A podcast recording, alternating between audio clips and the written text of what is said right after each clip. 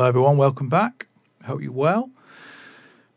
Um, welcome to my weekly podcast. It's Sunday afternoon, um, and it's it's that. It's usually my favorite, one of my favorite days of the year today, uh, because it's the day when uh, the clocks go forward overnight from Saturday to Sunday, obviously, and we get evening light back again. We lose a bit in the morning, but that comes pretty quickly. The um, the approaching spring and summer. But um, the thing that's instantly nice is that the sun is an hour higher in the sky, um, which is great for the end of the day. You know, so it's like what time is it now? Five o'clock. I mean, it's been bright five o'clock for a few weeks, but um, it's just nice to have a bit of, you know, nice daylight, and it's going to be around for maybe next two or three hours, which is good.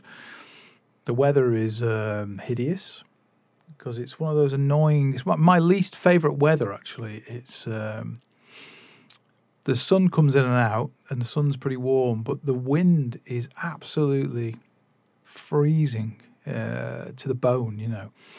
So I spent yesterday doing a bit of stuff in the garden. Um, we have quite a big garden. It's quite a complicated garden, uh, and I'm useless at gardening as well. Um, so that adds extra complication. I could, I think I could probably destroy a garden quite easily by just like basically pulling everything up and planting grass, because that's kind of I understand grass and I don't understand the difference between a flower and a weed. Because you know weeds look nice. I just think lots of pretty weeds, aren't there? So you end up I end up in this situation where I don't really know what I'm doing.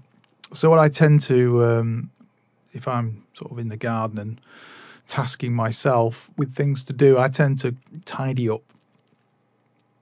And I was doing about yesterday, doing a bit of that, and it was absolutely freezing. The wind was just horrendous, you know. But the wind, the, the sun kept coming out. And earlier in the week, obviously, we've, we've been uh, the is now sort of in, in this kind of stay at home vibe, which most of the world I think is in now. Really, very sensible stay at home people, um, and it's been like a nice week, you know. So uh, I'm still working uh, at home. And um, very, very lucky. The situation I've got here is I, I've I was already kind of set up for online teaching anyway. I don't I don't really do any online teaching. I don't advertise it it's not something that um, I've ever pushed because I just don't have the time for it. Um, it just ends up, you know, I go to I go to work at a music college uh, five days a week.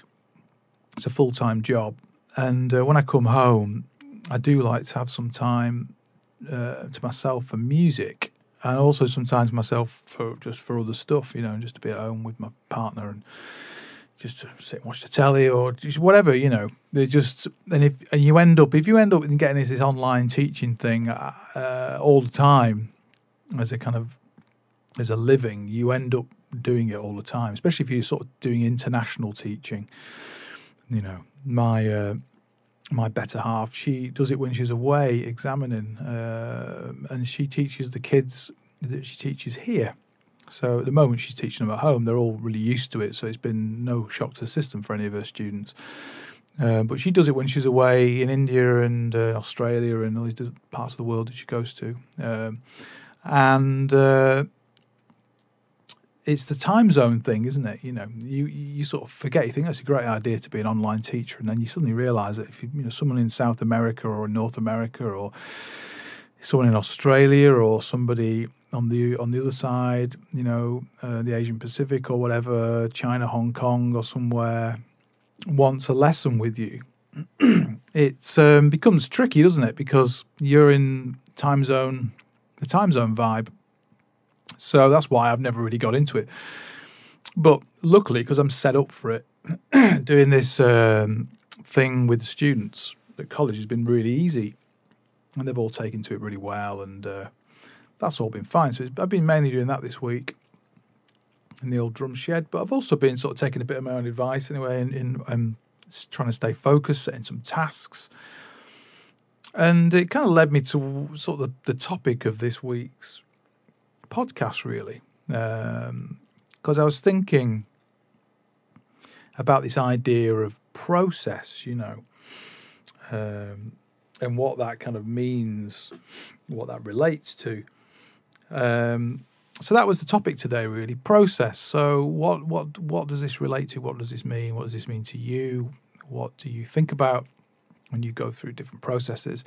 And I'm talking about obviously, you know, the instrument as a as a drummer, the different situations that sort of present different processes. Um, so I was going to start by talking about like something simple, like learning a new study or a piece or something. And uh, what I thought I'd do today was a bit of an experiment. There's a couple of experimental things that are going to be in this podcast. Because um, I sort of realised that I've got quite a bit more flexibility than I thought with all this podcast stuff. I, I am going to do, um, hopefully, this coming week, I am hopefully going to do my first guest podcast. Um, I'm not going to say who that's with, but I'm looking forward to doing it. And we've discussed kind of different ways of making that work, but it's you know as long as somebody's got uh, a proper recording setup, like a you know decent mic and and uh, a door as they call it, a digital audio workstation so cool down with the kids there. The door. They all talk about doors. I remember we were having some discussion at college once, and this kid was talking about doors, and I just thought he was talking about the door that you come through. You know, I was like, why is he talking about the door? Why is he going on about it? It's like there's nothing special about this door in this room. It's just like a normal door with a handle on it and a window. And then I realised he was talking about software. And so, um, yeah, I've got my door, which is Logic, and um, I do like Logic. I used to be a Cubase person. I was Cubase for a long, long time, right back to the Steinberg Pro 12 days and uh, on the Atari and the Pro 24. And then I sort of moved to Cubase, and then I got rid of the Atari and went onto the PC and got early versions of Cubase on the PC, which were pretty rubbish, but um, kind of learned a lot about computers through Cubase especially when the audio side of things came in. And um, I had a, uh, some software called SAW, Software Audio Workstation, which required a certain amount of RAM to run. And I was running a computer with 8 meg of RAM, and you had to tweak all the DOS stuff and what was loading into base memory in order to create enough memory for, for SAW to run. And I was using that, and then the early versions of the sort of log, uh, sorry, Cubase audio which that first version just had eight tracks of audio, no plugins or anything. You had to do all your own sort of sending to reverb units and stuff. And uh, I quite like those simple days. That work, used to work well, that software. But then I sort of eventually got this Logic thing, and uh, I was chatting to a few people that I want to do some interviews with, and they've all got the same setup. We just realised that we could actually do what all the world is doing at the moment and get on Skype or Teams or uh, you know FaceTime or you know WhatsApp video call or what any of these platforms where you can see somebody and basically just record each side of it obviously and then um, you know send either one the uh, the audio file just put a sync reference in it and then stick them together you know. Uh, and so I'm going to be doing that hopefully this week. I've got two or three people lined up that I've been chatting to about doing these interviews. Um, but also, I'm going to put a couple of things into this podcast.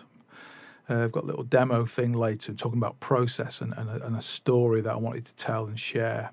Um, but um, yeah, I was going to start with like a with like a new piece.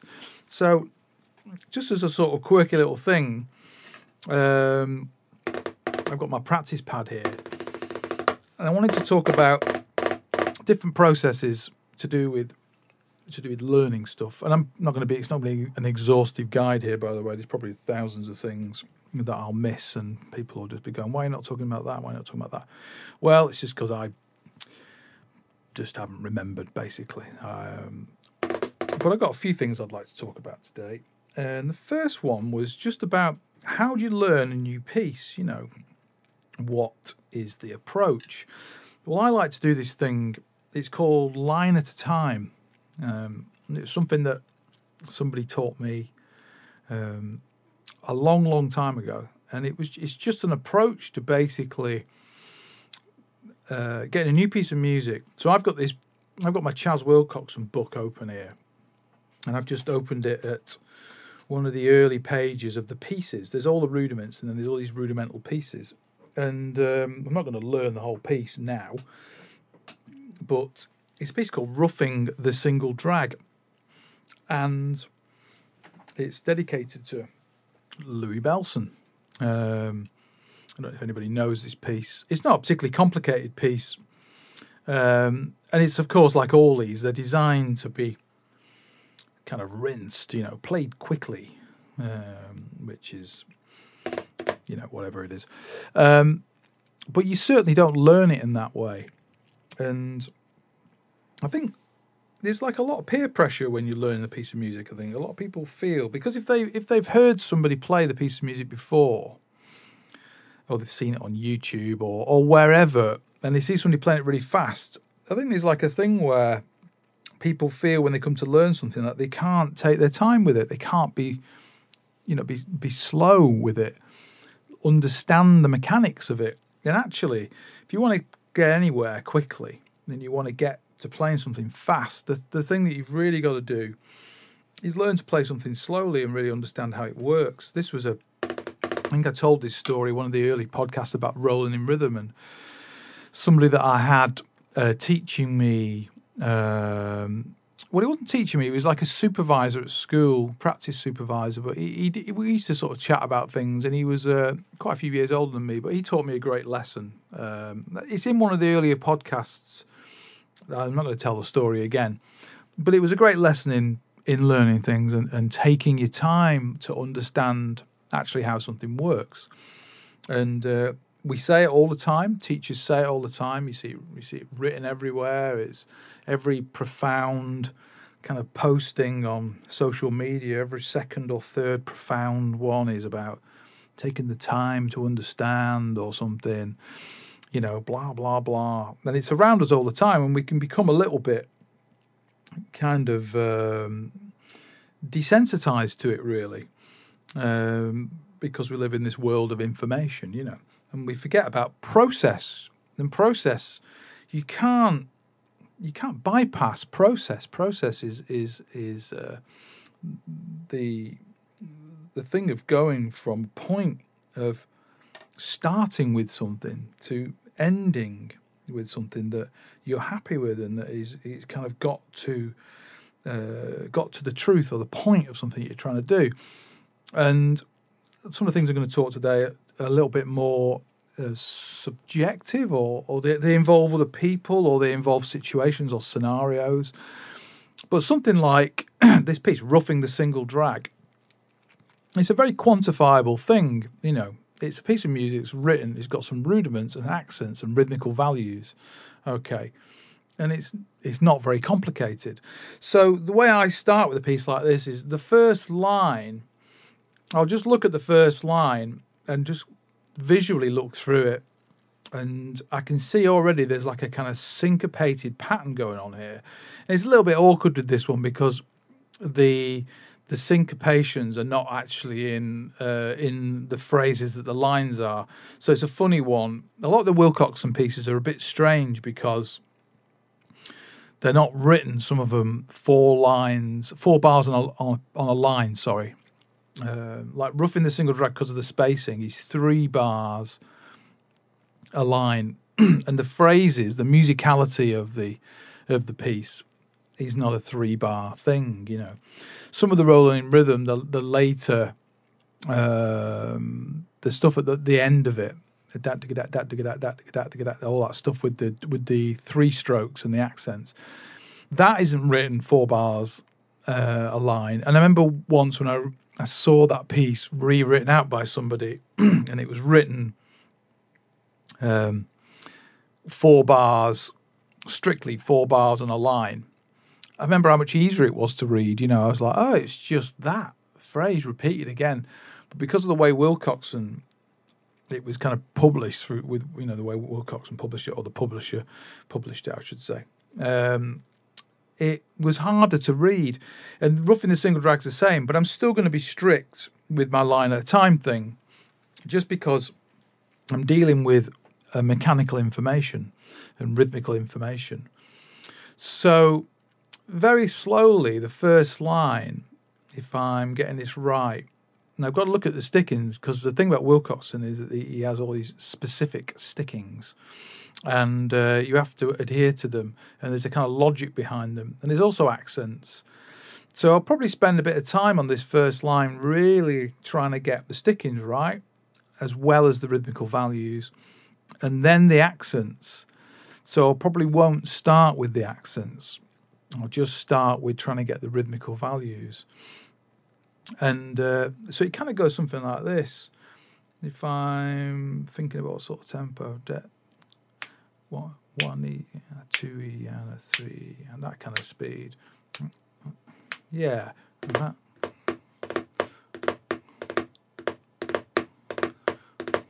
So that's the first line, and there was a mistake in there because I was reading the sticking, and I shouldn't have been. Um, I should have been just trying to get the rhythmical values right. So it's this basically this kind of syncopated thing that I've already kind of oh yeah I remember this. It's a long, long time since I played this piece, but it's basically this kind of phrase that goes.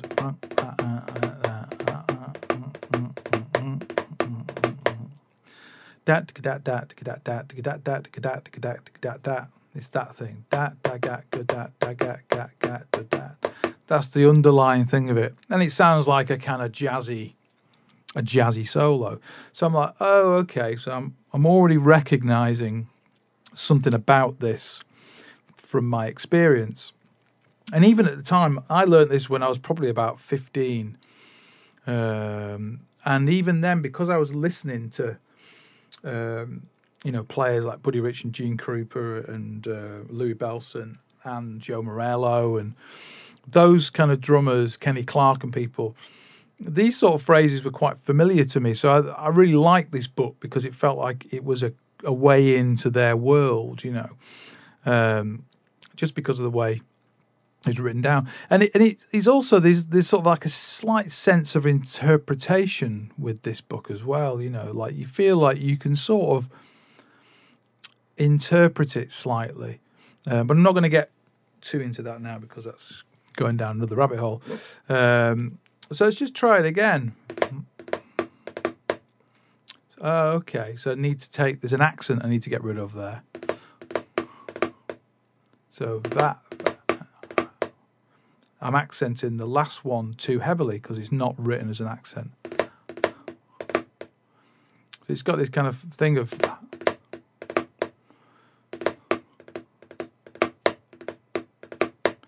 Oh, and the last one is accented on the line. So there's already this this this oh sorry about that, hitting the microphone's down there with the stick. Um,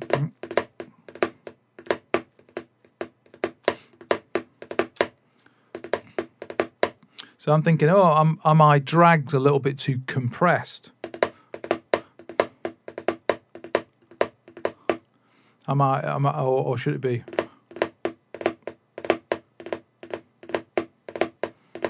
So that's kind of an interpretive thing. For me, it would be, I'd be more open naturally than that.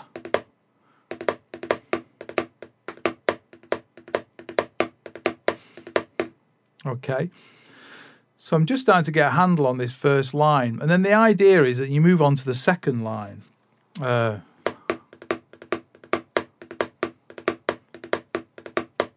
and that's the second line. And by the time I've learnt the second line, so I'd go back and spend some time with the stick-ins, just looking at, oh, that one should be I'm already thinking about individual little exercises to work on here. Things like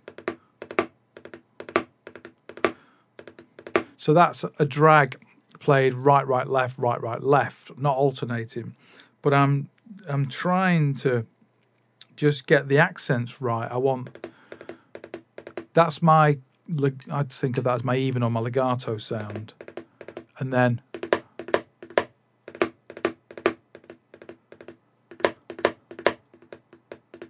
So now I've got to think about I'm just thinking, okay. So I would maybe come away from the piece for a little bit and I would just practice some drags that were left, left, right, left, left, right, one with accent, one without.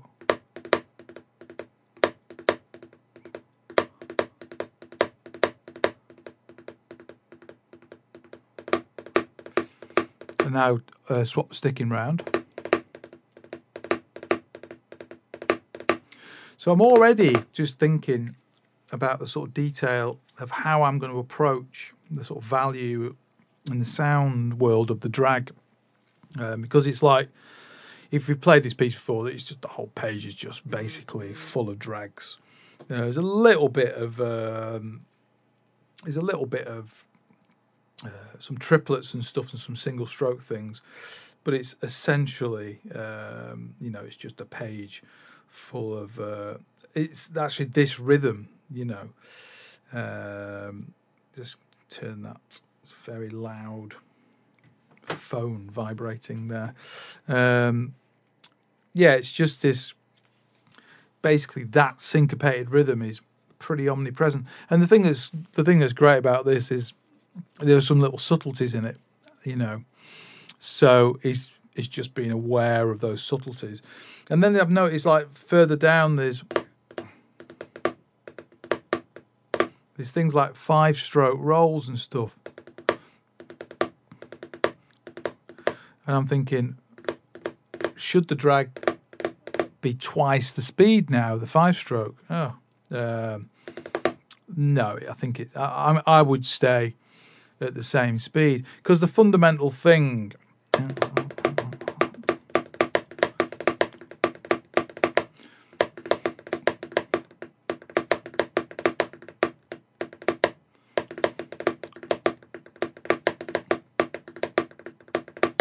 there's this fundamental sound. Now, if I tripletize it,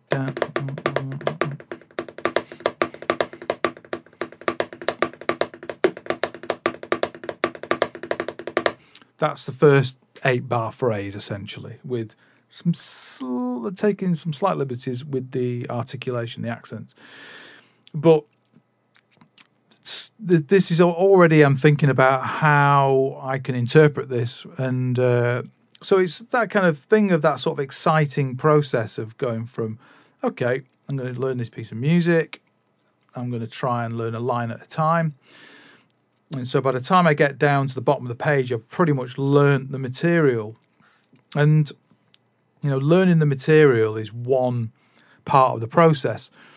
The second is the detail. Okay. The third is the speed, you know. And then the fourth, I always think of is is this interpretive side of it. And uh, I'm already jumping there ahead into stage four, like I always do, because I'm thinking, oh, I can tripletize this and turn it into more of a triplety thing. And you, if you hear people playing it on YouTube and things, you know, or you, you know, if you ever heard it, anybody performing this piece, you do hear quite a lot of people. They they tend to to swing it or tripletize it a little bit. They don't tend to play it strictly as written.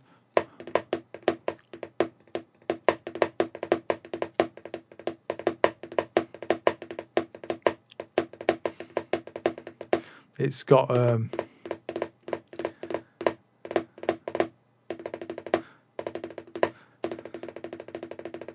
that's the kind of inner subdivision. There's some hand to hand triplets down.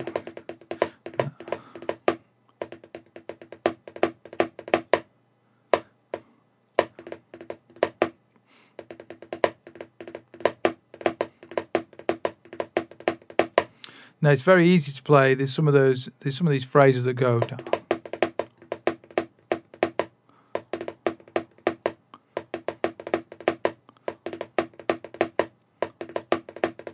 With a pulse there, one, two, da, da, ah, ah, ah.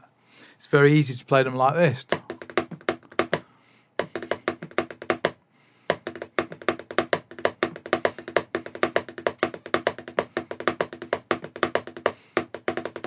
They end up just being triplets.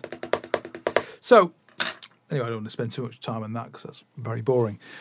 Um, but try that thing of of line at a time. You know, try that idea of, uh, of seeing you know how how quickly that how quickly that gets you to the source material. You know, um, so that's one sort of um, process, if you like, that uh, that I'm often involved in. Um, the second that's very common for me is coordinational um, coordinational uh, process. The the task of of learning something that's coordinationally quite complicated. Um, so, as an example, a very very simple example of this that I can that I can sort of demonstrate on the pad. It's not necessarily something that I'm going through learning, but it's something that maybe you can think about. Is is like if you're in a situation where you go, okay, I want to improve my coordination. You know, um, a lot of the the stuff, the coordination stuff I'm involved in teaching is linked to uh, to this thing, you know, jazz coordination. Some people call it independence. Um, that's uh, that's that's a word that's batted around a lot. I I tend to sort of stay away from that word, but it's okay as a word. Um, I just like the idea of things, you know, sounding as one, and the independence idea um, always makes me think that something's happening alongside or outside the thing that's kind of going on, you know. Whereas something that's coordinated within a groove or within whatever it is, a style or something, you know, is people are thinking generally about the holistic sound, you know, not the individual coordinated thing. And one of the common things I teach a lot is is this thing where you're playing swing on the cymbal, um, play it on the music stand, or whatever. And then we've got this thing where the feet are doing an ostinato as well, which then the left foot generally plays at the same volume as the right hand. It's on the hi hat. So your hi hat foot, if you're if you're left-handed, ride and hi hat. And the bass drum, he's playing on all four beats of the bar, a feather bass drum thing. And it's not, you know, nothing. I've talked about this before. Nothing spectacular in that kind of idea. And one of the tasks with early sort of coordinational practice is this thing of playing playing these left hand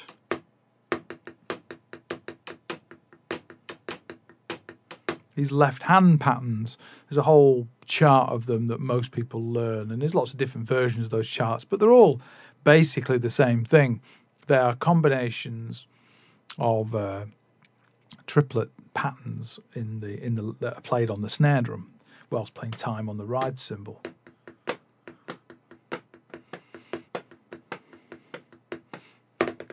So one of the one of the easiest ones to talk about in relation to process and and having a process of, of learning that coordination is on the chart that I use, which was uh, is basically the same. I think it's pretty much the same chart as Dave Hassell gave me um, a long, long time ago. Number three is the second and third triplet quaver of each beat. One, two, three, one, two, three, one, two, three, one, two, three. Okay. So that has one sort of coordinational challenge really in the middle of it. The the essential part of it is easy because you're right, left, left, right, left, left, or if you're left-handed, the opposite thing. But it's ride, snare, snare, ride, snare, snare. Now I can hear you saying, "Well, where's the skip beat, Dave?" And it's like, "Well, there you go." The skip beat is this momentary coordinational challenge and there's sort of two, two or th- three different ways of thinking about it. There's the first way is to just think about it for what it is. You're playing swing time in the right hand and offbeat triplet quavers on the second and third quavers of the beat um, in the left hand. And some people find that process fine and they'll work fine thinking about things in that way. But there are two other ways you can think about that pattern, which may be helpful to you to get into it quicker. The first and the most successful um, approach that I've had in teaching is to talk about it as a sticking and forget about it as a as a thing that's played on a ride and a snare drum. So people left-handed, bear with me. It's the opposite sticking to this. You know, the sticking is basically right, left, left, right, left together. Okay. Now the together stroke is where we can have our third approach to this.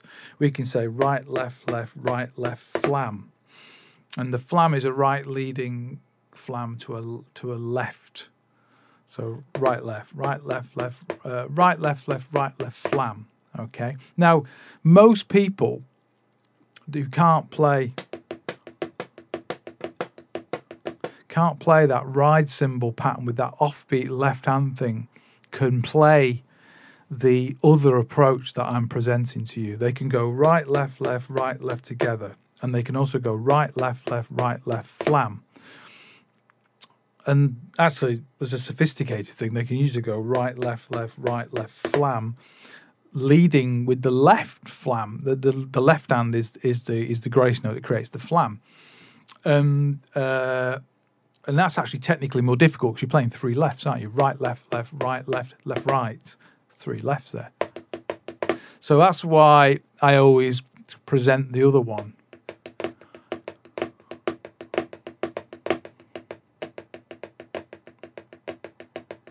Okay. So that's a process. Just that going through that process, and then that whole page you can work out basically as in those three different ways. There are points where the hands play together and there are points where the hands don't play together. Where the hands play together, you can call it a together stroke or a flam stroke. It doesn't matter.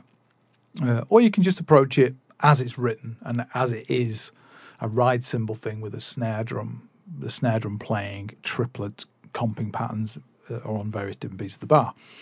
The only one uh, that's different is uh, I don't want to go too much into it now. Is the very last one where it's the straight quavers, and that's like a rhythmical value thing. And again, that's just a different way of thinking about it. You know, two over three is a is a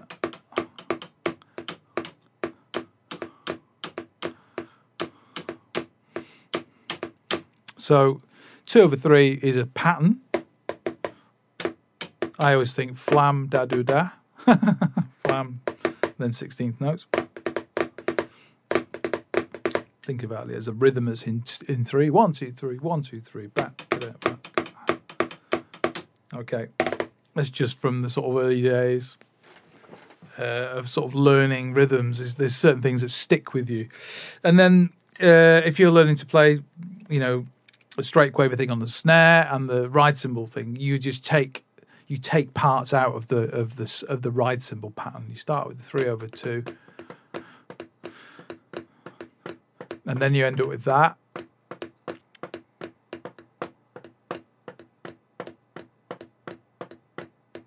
So you got you just got that straight thing going on the snare drum. I'm missing out the triplet quaver in, in, in the ride cymbal, and then you just take one more out, and then you've got your your pattern. And it actually it's a it's a rhythmical sound or value that you need to learn.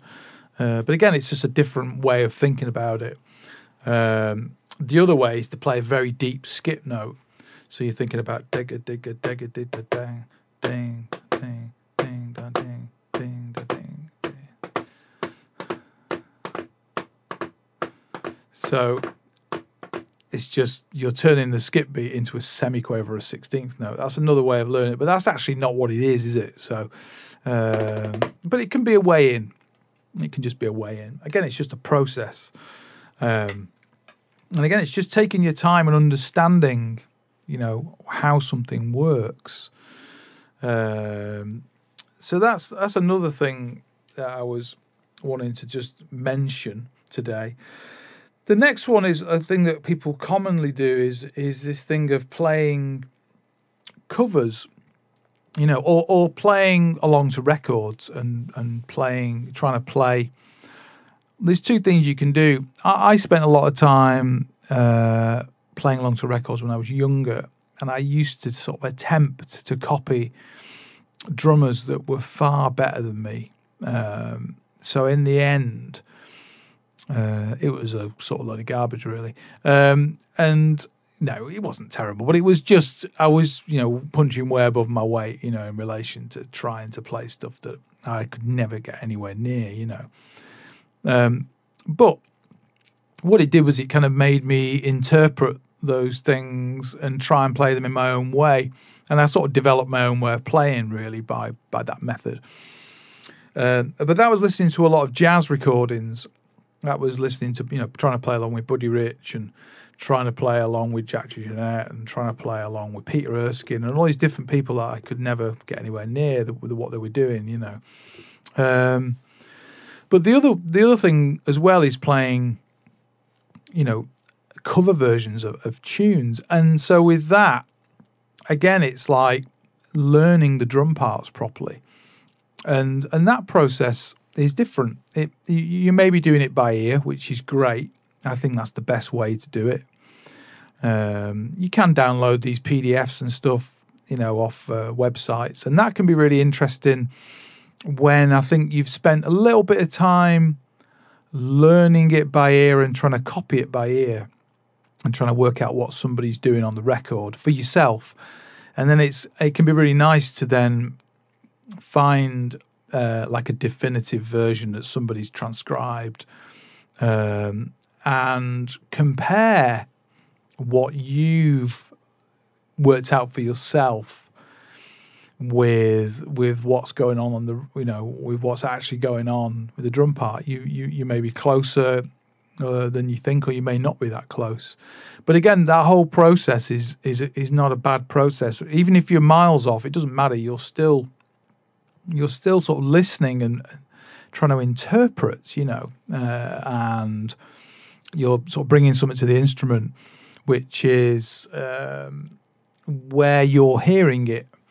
Um, and it, you know, if you've got if there's any level of awareness in that process, then that's a good thing. You know, you, you may really like what you've come up with. It, it, may end up being, oh yeah, that is that is quite different, but I quite like what I've done, and, and actually, I'm going to use that drum part for something else. You know or you may be really close, which is great, which means that your ears, you know, you, you, your ears are really attuned and you really understand what you're listening out for, and uh, and this kind of links into the whole thing of to the bigger thing of transcription. The two things I've been discussing are kind of like linked this idea of transcribing. You know, transcription is again, it's a really really strong tradition within jazz it's uh, it's a tradition by ear, essentially. you know, in its uh, in its kind of um, where it's from. You know, the, the, the Charlie Parker thing was that Charlie Parker wrote all those tunes. You know, ornithology and confirmation. All those things were all they were all learnt. Sorry, composed by things that he'd learnt by ear and then he, he, he got he put them down on paper. You know, that's the that's the that's the story behind it. But he learned on jam sessions. He used to go and stand, used to get up on stage, and uh, and try and copy people and and hear the lines that people were playing and and understand what the good lines were, what the, what the not so good lines were, and then kind of went back and would play over them again and start to work out, well, why does that line sound good over that chord? And and for drums, the um, the thing of transcription is is uh, has the same purpose, but it's it's a very different process because you're not having to work out most of the time, not all the time, but most of the time, about the kind of harmonic movement or rhythm of the piece of music, you know, the form or whatever a lot of the time it's about trying to uh, learn the source material in the beginning and then trying to get kind of close to the sound world, you know. And uh, that process is a fascinating process, which can really teach you a lot about uh, how you get around the instrument and how you how you can sort of change the way you get around the instrument by listening to somebody else and working out how they do what they do. And uh, uh, you sort of discussed that a little bit in the past before, but it's it's like another thing of process. That's the that's the sort of process that you go through, and uh, if you're able to sort of work in that way with transcription, then you'll learn uh, you'll learn to listen really well because because a lot of it is about doing it by ear. Um, now, I teach uh, a class at college, and I've, I've, been teaching it for quite a long time uh, in different sort of under different headings, but it's essentially the same thing. It's about um, it's about listening and taking uh, sort of nuggets of things that people are playing or people hear on records and, and then trying to work it out, transcribe it, and also doing longer transcriptions, doing you know, transcribing solos or uh, what a lot of people don't do is transcribing people playing grooves or comping or whatever, you know, and they're playing time or when they're playing like a section that's not solo section when they're playing behind other people. Uh, I personally find that that stuff much more interesting uh, because I, I, I just generally I'm more interested when I'm playing when I'm playing with other people. I don't really like drum solos and sort of you know doing sort of playing on my own in that situation. Um, it's something that we have to do because we that in the tradition of kind of playing jazz we solo, you know. But um, yeah, it's uh, I, I like uh, working out things that people are doing when they're playing behind people, like uh, when they're playing like a groove thing or like different you know bass drum patterns, or when they're comping and there's different things going on in the snare with the snare of the bass drum on the snare and the hi hat.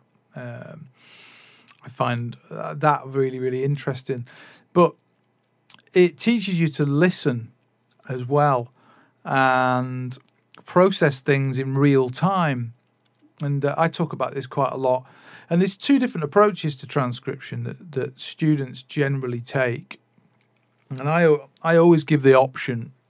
So when I was at school, I was at school with this uh, very, very good piano player who had amazing perfect pitch and stuff. And he could transcribe off records with a cassette player and he would just press play for like half or quarter of a second and listen to the sort of slither, the vertical slither of what was going on in the music, you know there'd be like you know, be like a vocal line or a, or a horn line, or there'd be like chords on different instruments and a bass, you know.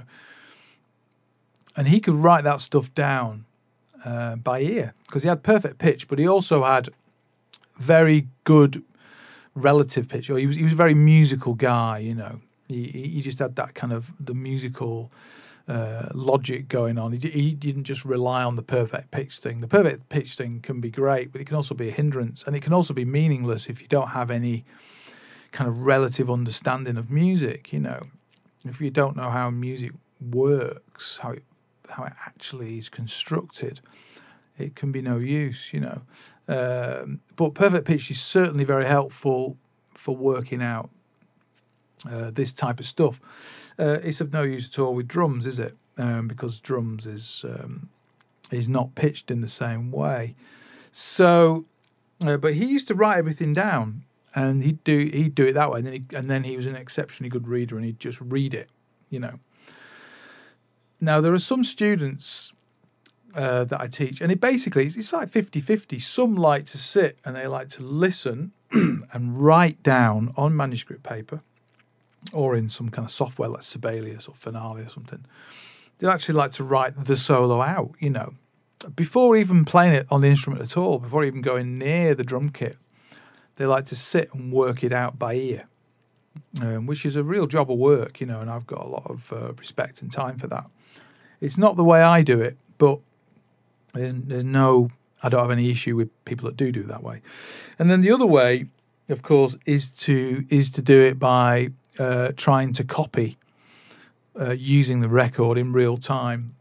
Maybe spending a bit of time just listening a lot and, and just learning the the thing in a kind of very superficial way, in just a kind of hearing way, like, oh yeah, I, I, know that solo now. I kind of I can I can almost sing all the parts back. I know where, where what's going on. Now I'm going to sort of get into working out exactly what's going on, and then some of those students never write the solo out. They just learn it and memorize it.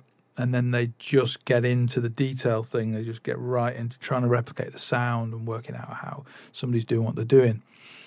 Some people then they do write it out, they learn it all, and then they spend some time to then write it out, which is like another level of memorizing, um, which again is a good process.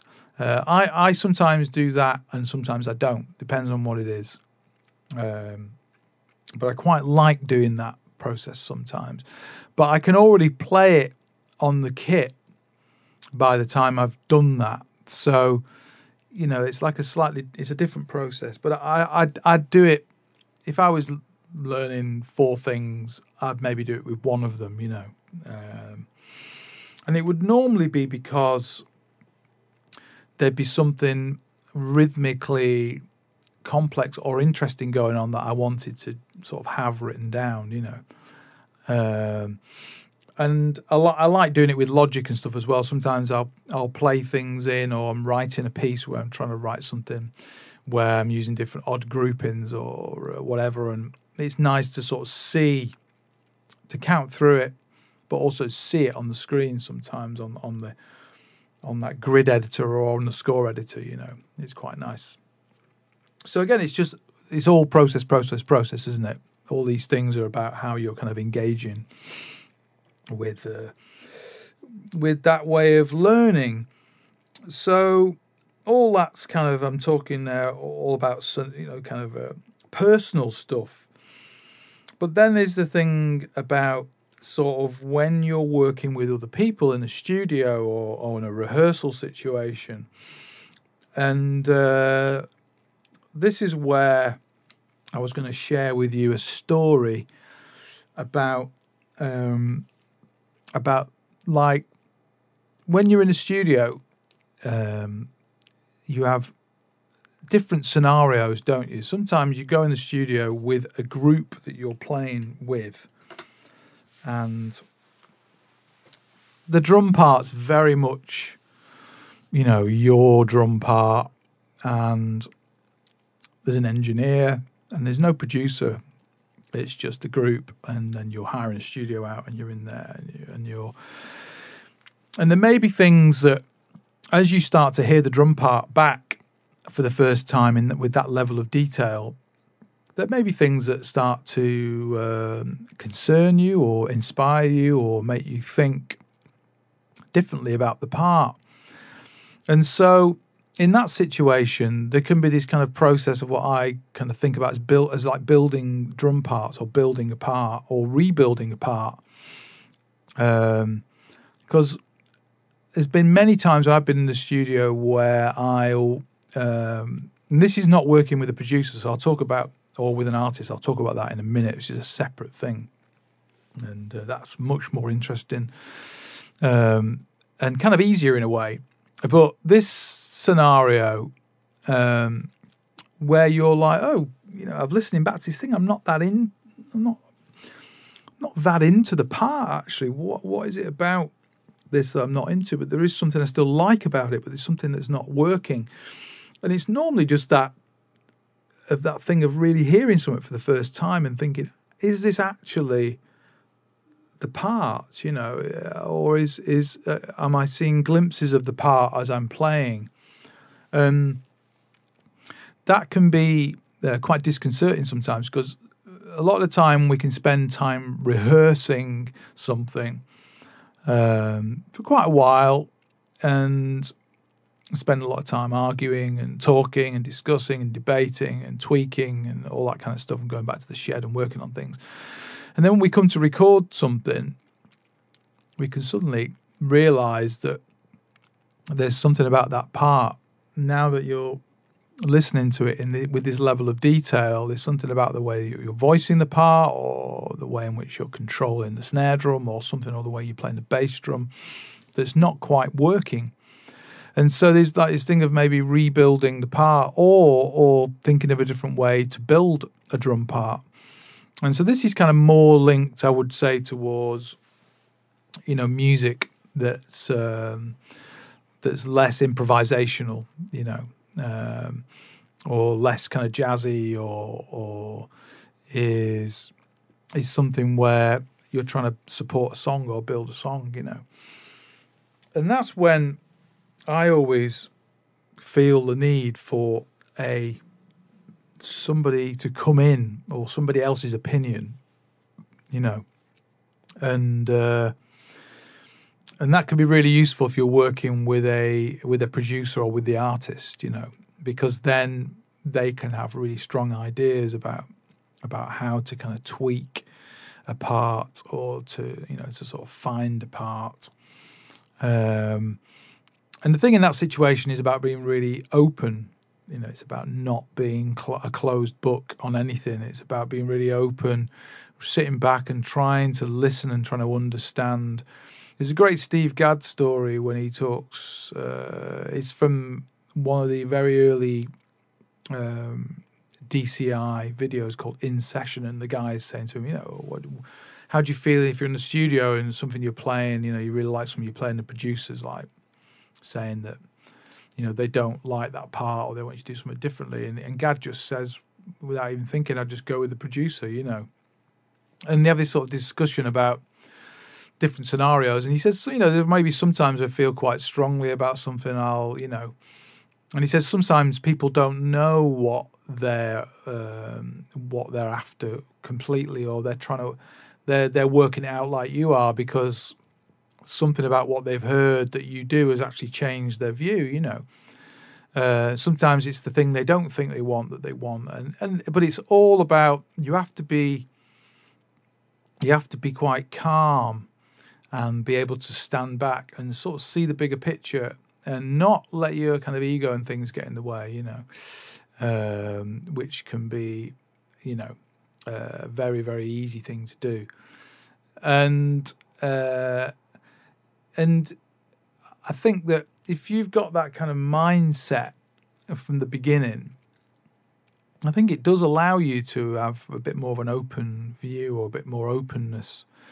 generally in your music. You know, um, you don't want to just be completely passive. You don't just want you know people to be telling you what you're doing all the time. You know that that becomes that sort of becomes processless almost really because you know part of this whole the whole thing of what this process is about is about you having you know uh, an opinion and an idea and something that you can work from or the ability to to change you know and be flexible and not be fixed you know um, so yeah it's kind of a, that's like an interesting um, interesting sort of scenario. And there's like an example of this that i wanted to to mention. I recorded this album um, it's about eight years ago now.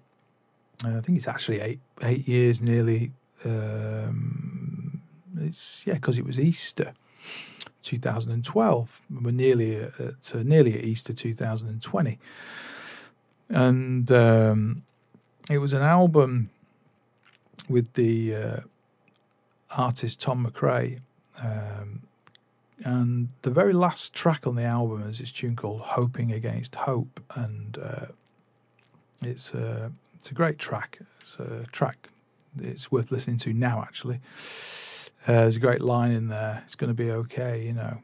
And uh, it's uh, there was a real task attached to this, to tracking the drums on this for uh, for me, was that Tom had this kind of he always has these amazing sort of mock up um, drum tracks, and, and they're done on. Um, I don't know what he uses, something on Pro Tools or or whatever, and it's like a virtual drummer thing. And they're really like, I always listen to and just go, well, they sound better than me. I don't know why you're bothering with me. He spends, he seems to like have a great way of writing and creating these drum parts. And they always got like really great sounds as well, because of like these sample sounds that are quite quirky, um, particularly like the bass drums and stuff. Um, and it's hard to replicate those things because you don't realize it. You know that those sort of those drum packages have serious processing, you know, behind them. Somebody spent a lot of money with some expensive preamps and stuff to to get to those sounds and mix those sounds, you know. And here you come in with your, you know, with your with your drum kit and your whatever, and you're trying to get close to that. It's like it's like a nightmare. But the thing that you can't get close to is the human feel, of course, which is why you know why you end up on the record. So we had this tune. Uh, it's a tune we played a lot live after the album came out. It was great live, and it kind of it's a nightmare live because the architecture of the tune is quite simple. I'm gonna I'm gonna play you uh, in a minute uh, two little clips from um, from the recording session, which are not on the album. Um, I well, I'll tell you the story, and I'll tell you why I ended up with these um, with this the, with this drum take because basically the drum track starts on brushes. It's in like 12 8, 6 8, 3 8, 3 4, whatever you want to think about. One, two, cat, one, two, cat, boom get, etc. It's one of those, and it's with brushes, and it's this kind of. It's like feel. I'm, I can't. My brushes are over the side. I'm just doing it with my hands at the so. Sorry. Um, anyway, it doesn't matter. You'll hear. You'll actually hear me playing it in a minute uh, on in in the studio.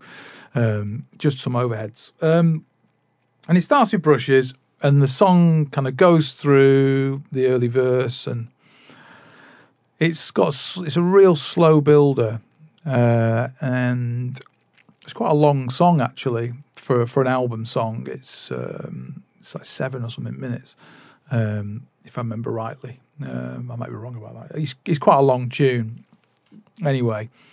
But the drum part starts with it's it's brushes together, and then at some point Tom wanted me to go to the ride with a uh, a lightning rod or a hot rod, and um, and it does that for a bit, playing ting, ting, ting, and the snare is still being played with the brush, but it's just being played like a sort of backbeat thing. Then it goes back to brushes, so back to the okay. Then it goes back to the rod with the brush in the left hand for not that long. I'll play that. I'll play those bits in a minute, and then it goes from the the rod on the right to a stick in the left hand, and this isn't. This is only for.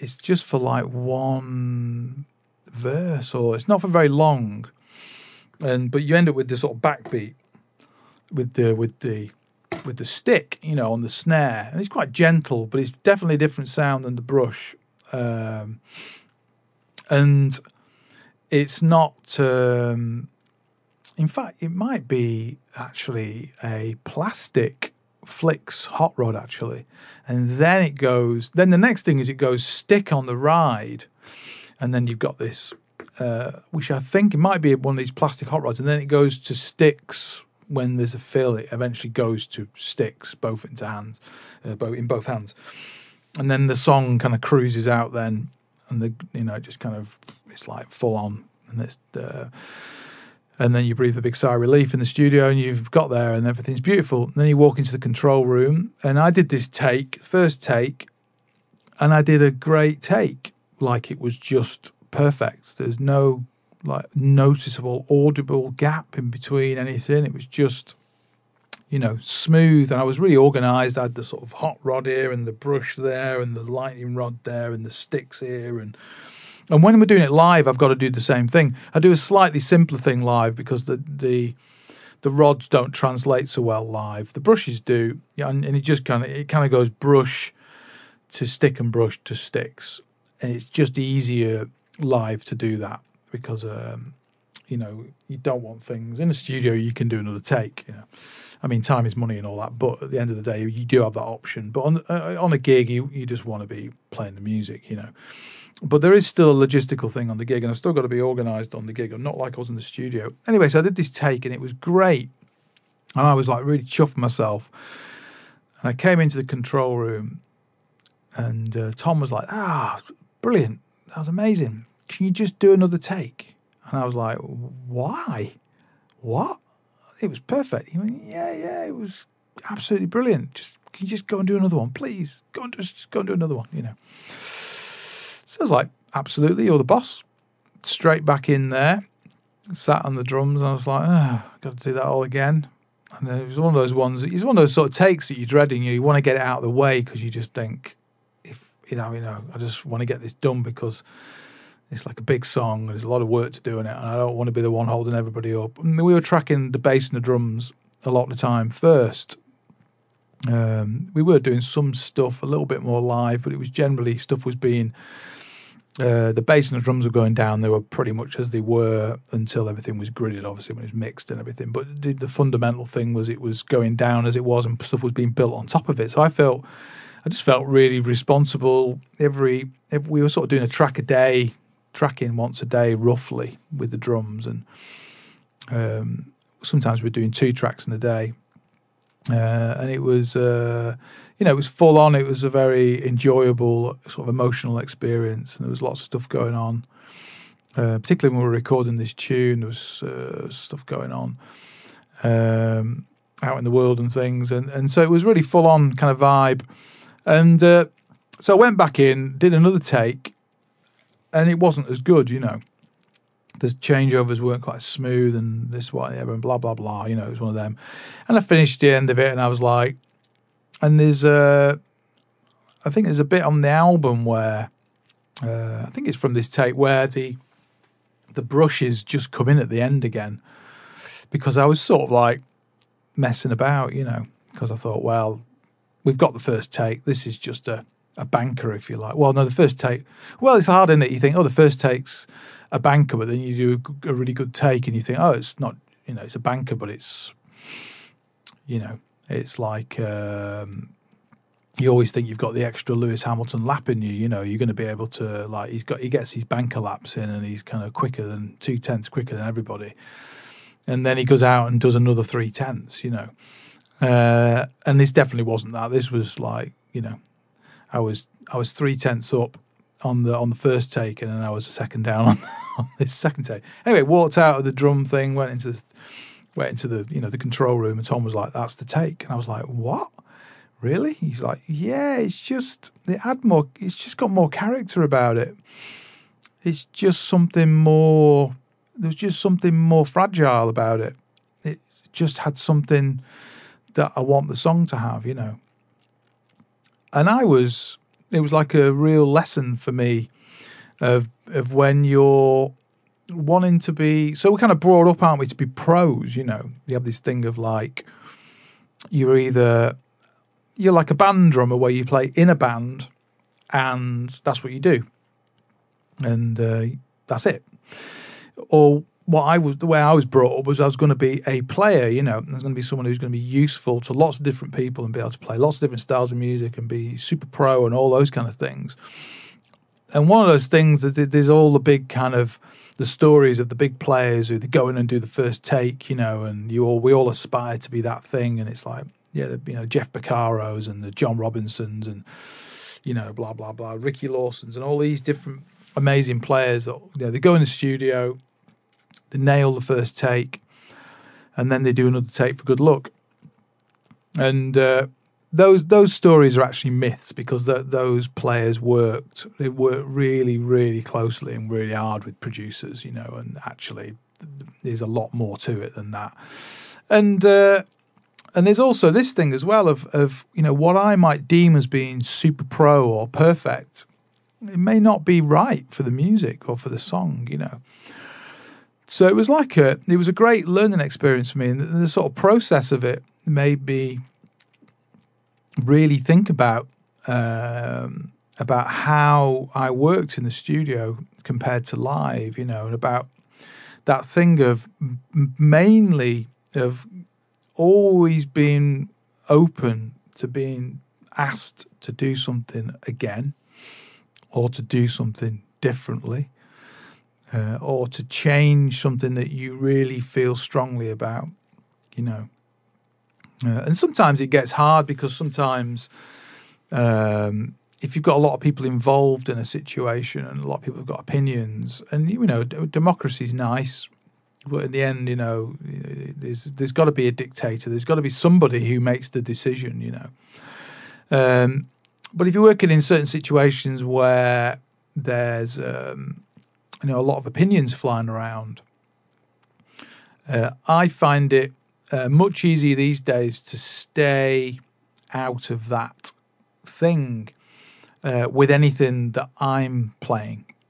Um, I'll definitely have opinions about other people's stuff, and it's normally very positive. You know, I just if something sounds great, I always think it sounds great. You know, but with my own my own sort of drum parts, again, I, I'm always open to reevaluating if somebody wants to do something differently, and so that the kind of process of that is he's been able to like uh, keep a level head and also keep relaxed um, and have a real understanding of uh, of what the part is and what you're trying to do, and having that ability to listen. You know, it's really important that it sounds dead obvious, but um, you know, we're we're team players, aren't we? We forget sometimes that uh, in those situations, we're definitely, I'm definitely in the team. I'm not leading the team. I'm, I'm in the team. I'm, I'm someone who's, you know, is trying to get the quickest way to uh, to getting something down that's going to be uh, people are going to be able to use, you know, and play on top of and build a track on.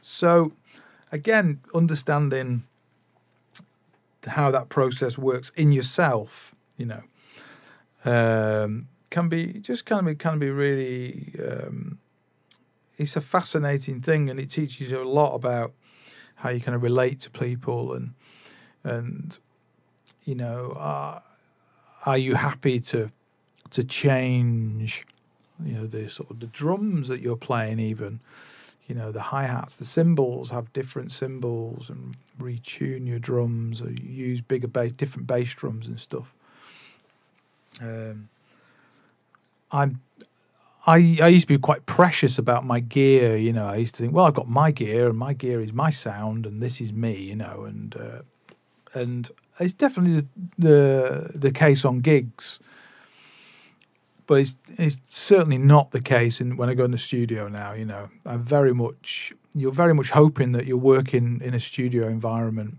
um, with someone who knows their studio and and has a really good idea of of what drums sound really good in their room, you know, and about having that kind of openness um, to being able to take on board their advice, you know, because if you're if you're kind of like, no, this is my this is my drum kit and this is my sound about it, um, you may be missing a whole big thing, you know. And people that you're working with, you don't really want to create that impression of being inflexible, you know.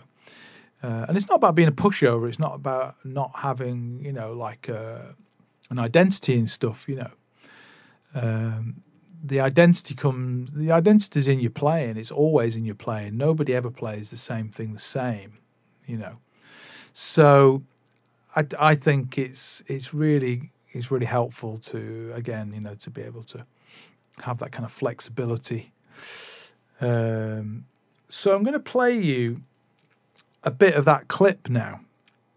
Um, so it's in two sections. You'll hear it. They're very short clips, by the way. But I just wanted to. This was the original take. So I asked. is my own ego here. I asked the engineer, um, a guy called Tom Loftman, very nice chap, great musician as well. Um, I asked him, "Can I have a copy of that drum take?" Because it felt like it was never going to see the light of day, you know, which is fine. Um, you know, it's um, it's just a drum take at the end of the day. The right take for the song was going to make it onto the song, and, and that's its purpose, isn't it? You know, but I wanted to I wanted to have the the take so that I uh, had a, a, kind of memory of it and was it actually what I thought it was? And then it was also something I was, I've, I have occasionally played to students as an example of of what I'm talking about today about this idea of of having flexible kind of attitude and processes in the studio and being able to be open to listening to people, you know, and be able to get over uh, get over yourself when you really feel like you haven't got anything more to give or you know or you've given your best and all that stuff. Your what you think is your best is definitely not what other people think your best is you know. Um, people see things differently than you do so um, so i'm going to play uh, there's two clips. One is the is is like a bit slightly longer bit but it's where there's some changes. It goes from i think brushes to rod hot rod uh, to back to brushes, and then it goes back to uh, rod and uh, brush again. And then there's the then there's the change where it goes from rod and uh, I think it's the the plastic hot rod in the left hand, or it might be a stick, to ride cymbal with a stick. And you'll hear the two different things, and they're kind of cross-faded together. So um, I'll just put those those clips in now.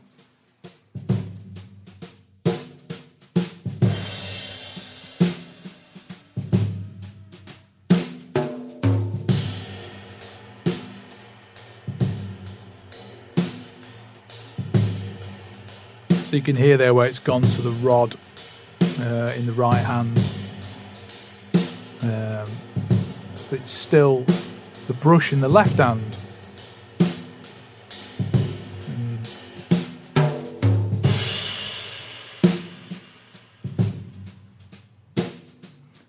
back to two, back to brushes now.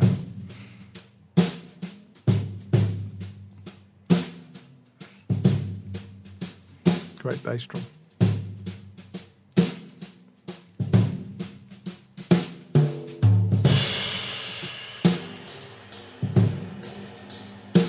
There was the change to the rod again. Uh, now there's a bit of a crossfade into the next part. It goes along like that for a while now you'll hear another change.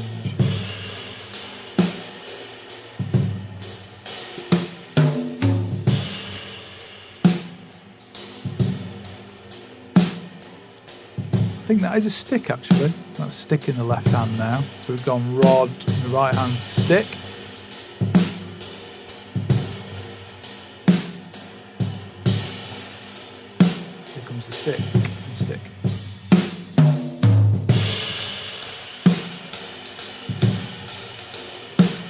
Can hear obviously the rides now with the stick. So.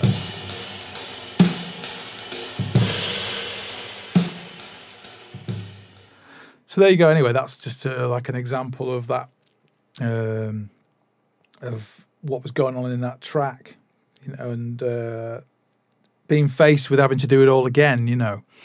Um, but yeah, I got over myself, did it again and uh, yeah, it's great album. If you haven't heard that album, uh, Did I Sleep and Miss the Border? Um, it was a great session actually because there's two uh, two records came out of that session. Um, there's another thing called the Buzzard Tree sessions, which is there's some there was some stuff recorded then that um, was used on on a it's like an EP and it's got some great tracks on there that, that didn't make didn't get on the album because they would they weren't obviously weren't right for the album for the sort of theme of the album. Um, and they were and they had some they were recorded some stuff was recorded at a later date as well and, and other bits and bobs of different things but um, but I really recommend that uh, as well the buzzard tree sessions it's really great and that features you know it's like a um, that kind of that era of that band um, with uh, me and Richard Hammond and Ollie Cunningham, Brian Wright, um, Oli Kraus was remote on that. He was he did his stuff because um, he was in uh, where he lives in America. He wasn't able to get over, but um, yeah, it's uh, really really they're two really great records, you know. Um, and anyway, so yeah, I thought just a little bit of an example there. Just thought it'd be useful to uh, put a bit of context behind that. Um, it feels like I can now sort of have soundtracks on in the background. You know, uh, you've got to be careful what you play because you've obviously got to have copyright. I did ask Tom um, permission to discuss this story and use uh, the clip. Um, but the clip never made the album, so it's it's a moot point, as they say. Um, that's the right use of that phrase. I'll be corrected if it's not. But yeah, so anyway, um, there's lots, probably lots of other things to discuss about that kind of topic, but I, I think that's probably enough for today. Um, just to say, keep well, stay home. That's um, the, the, you know the more of us that stay home in the next two or three weeks, the genuinely the quicker this thing will pass. Um, because it's a simple thing, isn't it? You know, this thing can only exist if people spread it between each other. Uh, you know, it doesn't float along in the breeze or you know down a river or something. It it, it just goes person to person. So, you know, if you, we can sort of have this this sort of window of um, of its opportunity, you know, massively reduced, then we stand a chance of really helping our healthcare workers, nurses, and doctors, and people, you know, making sure that that they're not overwhelmed with needless amounts of um, of cases of people that have got ill because they haven't, you know, adhered to these um, to these simple rules. It's a massive inconvenience. Um, I mean, none of us know we're ill either. That's the big thing as well. But it's just, you know, I came home a week last Tuesday. I've been out of the house twice uh, in nearly two weeks, and both those times were to buy food. I haven't been anywhere else, you know, and uh, it's one of those things where you just got to do your bit, you know, um, and it's tough. Um, but it's I'm just sort of hoping, you know, every time I go out of the house, you don't know whether you're going to catch something, so you're counting days again. I, you know, last time I went out of the house was Thursday. It's now Sunday. I'm still well, so fingers crossed. You know, but you just don't know, do you? Um, but the easiest way to kind of stop this thing from spreading around is just to stay home, stay close to the people you're living with, and they'll do the same. And then at least you know in your home that you're clean, everything's clean, and you can just relax and you know live uh, live normally, and um, you know just keep sending out the good vibes out there for people that are on the front line of this. You know, and uh, the best way all of us can help is literally to stay at home. You know, so thanks for listening. Keep well, and. Uh, I'll be back again next week. So bye for now.